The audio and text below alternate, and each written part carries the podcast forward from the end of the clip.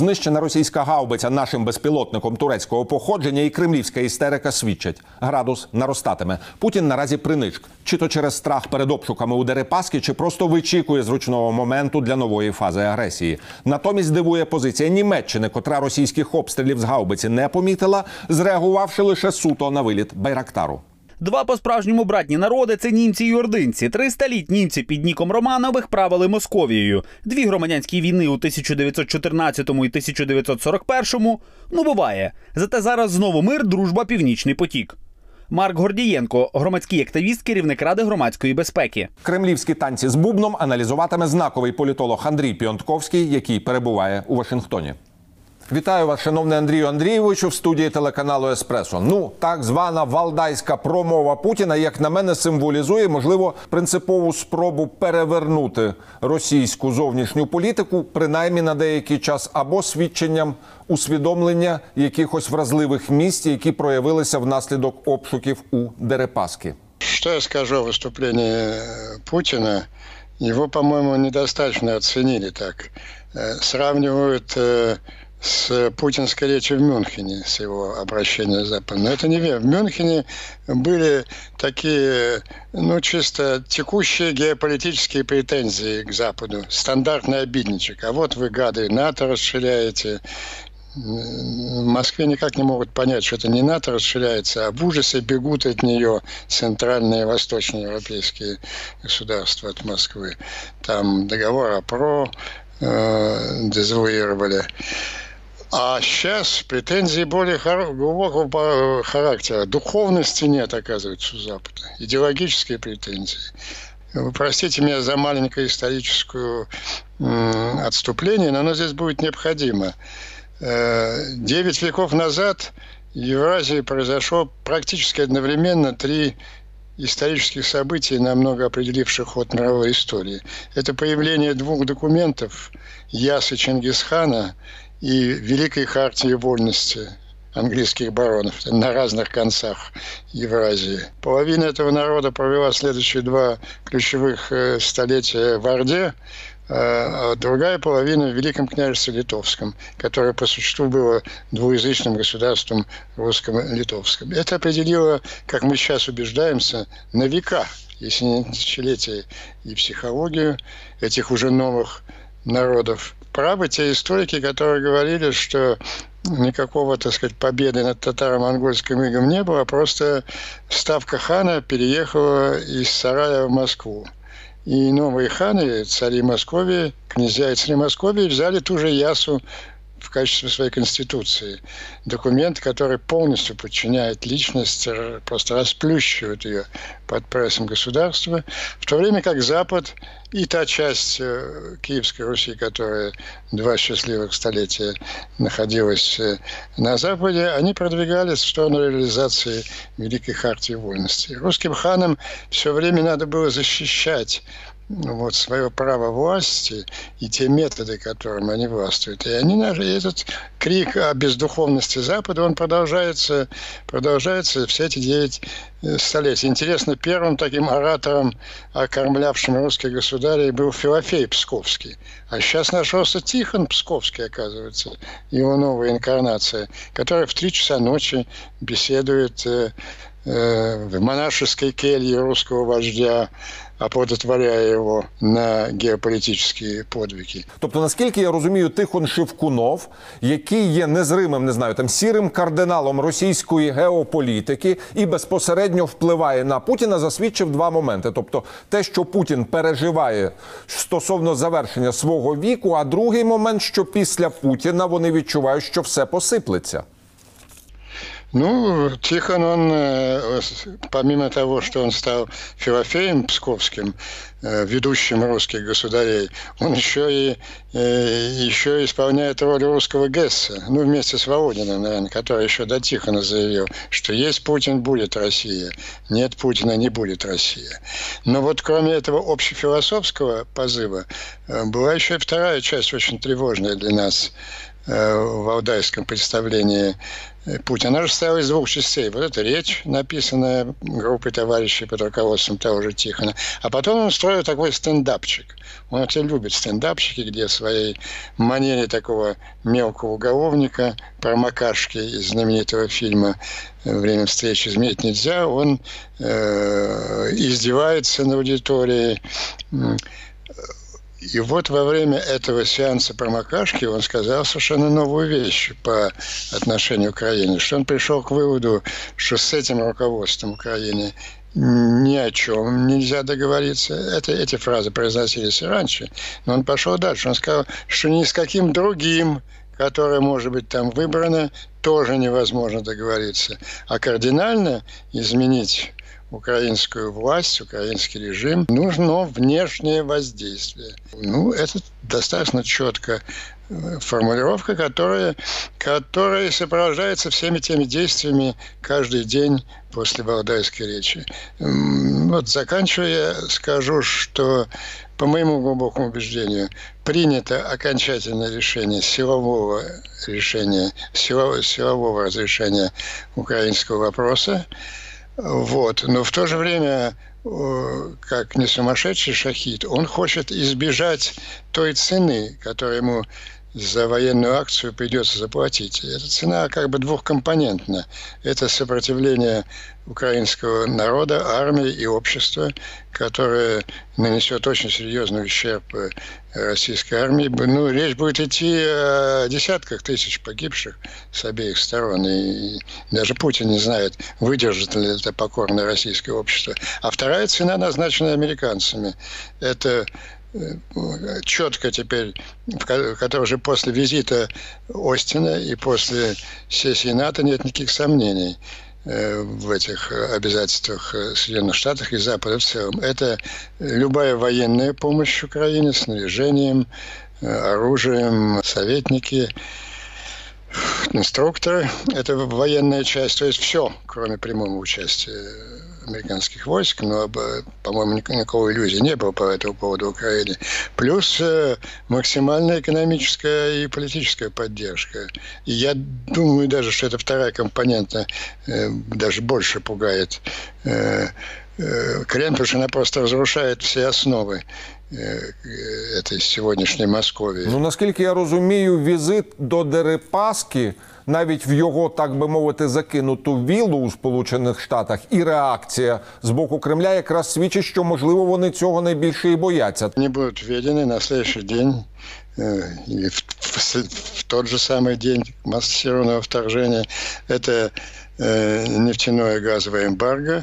Ну, разумеется, все разговоры о Северном потоке прекращаются. И самое болезненное – арест русского триллиона. И вот случай с Дерипастером был как раз показательный, потому что он уже должен был арестован его активы по закону о врагах Америки 2 августа 2017 года. И вы же помните, после долгих проволочек Трамповского министерства финансов его, наконец, заморозили активы, но через месяц их чуть ли не с извинениями вернули. Вот больше этого повторяться не будет. В Москве поняли, в Москве до конца еще не поняли. Я думаю, в Украине поняли, что э, визит Остина это был поворотным моментом. В каждой точке своего турне в Тбилиси, Киеве, Бухаресте, Брюсселе Остин начинал с одной и той же фразы «давайте говорить на чистоту». Ему надоели вот все эти формулировочки Байдена в Женеве и даже той же Нуланд в Москве, без альтернативности Минских соглашений. Москва агрессор, она оккупировала Крым, Донбасс, она продолжает свою агрессию. Мы должны оказать Украине э, всяческую помощь. Так вот, э, как Москва собирается совершить свое преступление и избежать наказания.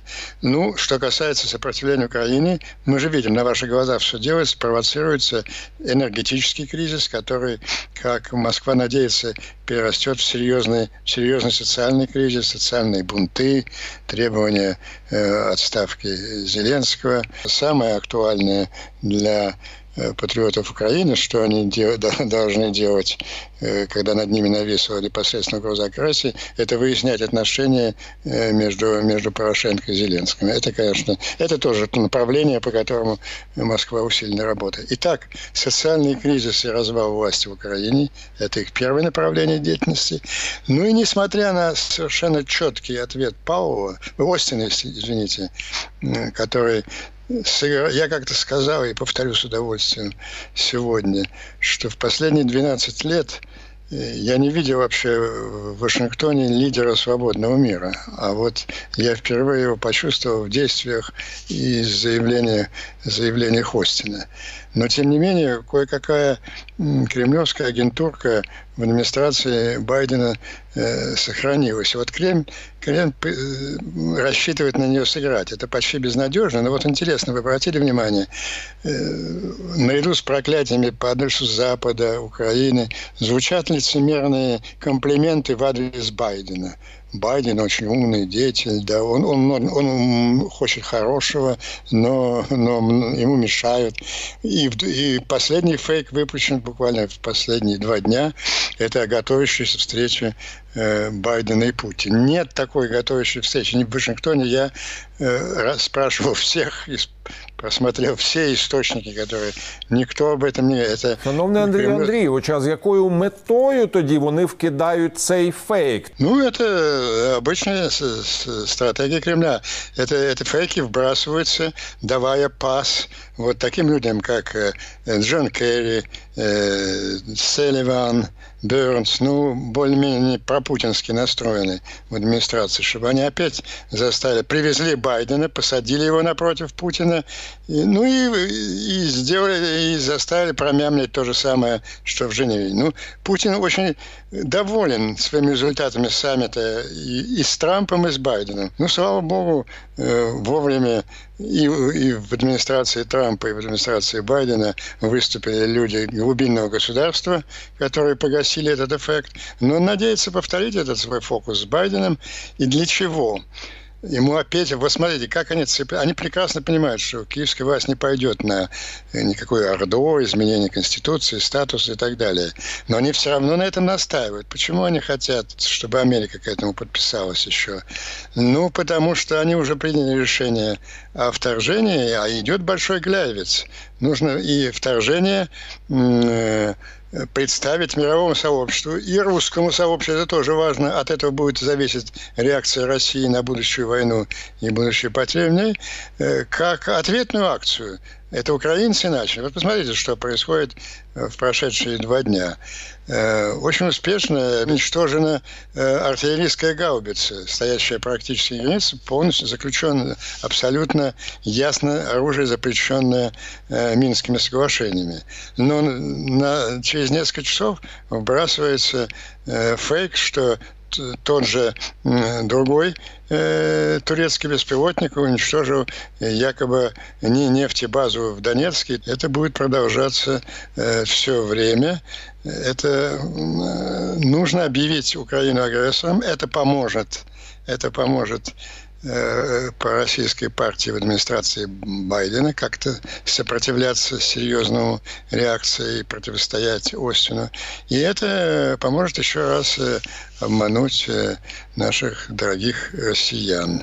Ну, я з вами погоджуюсь. Тобто, два однаково небезпечних сценарії, які в принципі можуть зімкнутися в одному, так коли Кремль почне припирати президента Зеленського до стінки. Тобто, один сценарій це газовий шантаж, точніше, рукотворна спроба створити енергетичну величезну проблему і соціальну напругу в Україні. Так, а друге одночасно використати цей момент, коли люди там не знаю, обурені чи просто без обігріву почнуть виходити, так і після того розпочати той сценарій Гляєвіця, про який ви кажете. Да, вот э, все правда. Я даже думаю, я даже примерно представляю, кого. Возможно, у них найдены даже фигуры, которые в обстановке серьезного э, политического кризиса, ну, как бы сального бунта, которого они будут брошены в качестве спасителя Украины. Это, конечно, не абсолютно дискредитированные всякие Медведчуки и Рабиновичи. Ну, есть у них такие как бы внешне более прилично выглядящие фигуры. Не буду называть сейчас, э, наши зрители сами, может, поймут, о ком идут речь. Вот сейчас идет э, вопрос о агрессии, о окончательном решении украинского вопроса для Кремля решен. То они занимаются себя сейчас тем, чтобы избавить себя от, от наказания, от цены за это преступление. По тем двум на- направлениям, о которых вы говорите. Внутренний конфликт э, в Украине и дискредитация України на Западі. Але як бути з обіцянкою президента Байдена так не дозволити Путіну використовувати газ як енергетичну зброю, зокрема і проти України? Ну, нам нужны, хотелось бы не только заявления Байдена, хотелось бы Бай- выполнение администрации Байдена уже к настоящему время принятого закона о возвращении санкций против Северного потока. Это ключевой вопрос. И борьба в Вашингтоне, она продолжается. Она сейчас складывается в нашу пользу. Визит Остина это была прекрасная демонстрация, но надо доводить э, до реальных шагов и прежде всего до санкций против Северного потока. Тем более, что к этому же активно подключилась новый министр, ну, фактически новый, юридически через неделю, может быть, министр иностранных дел Германии Анна Лейенбербок. Ну, на превеликий жаль, маю завершувати нашу розмову. Щиро вам вдячний Андрій Андрійович за цю відвертість в ефірі телеканалу Еспресо і зичу вам і вашим близьким міцного здоров'я. До зустрічі в ефірі. Спасибо вам. До встречи.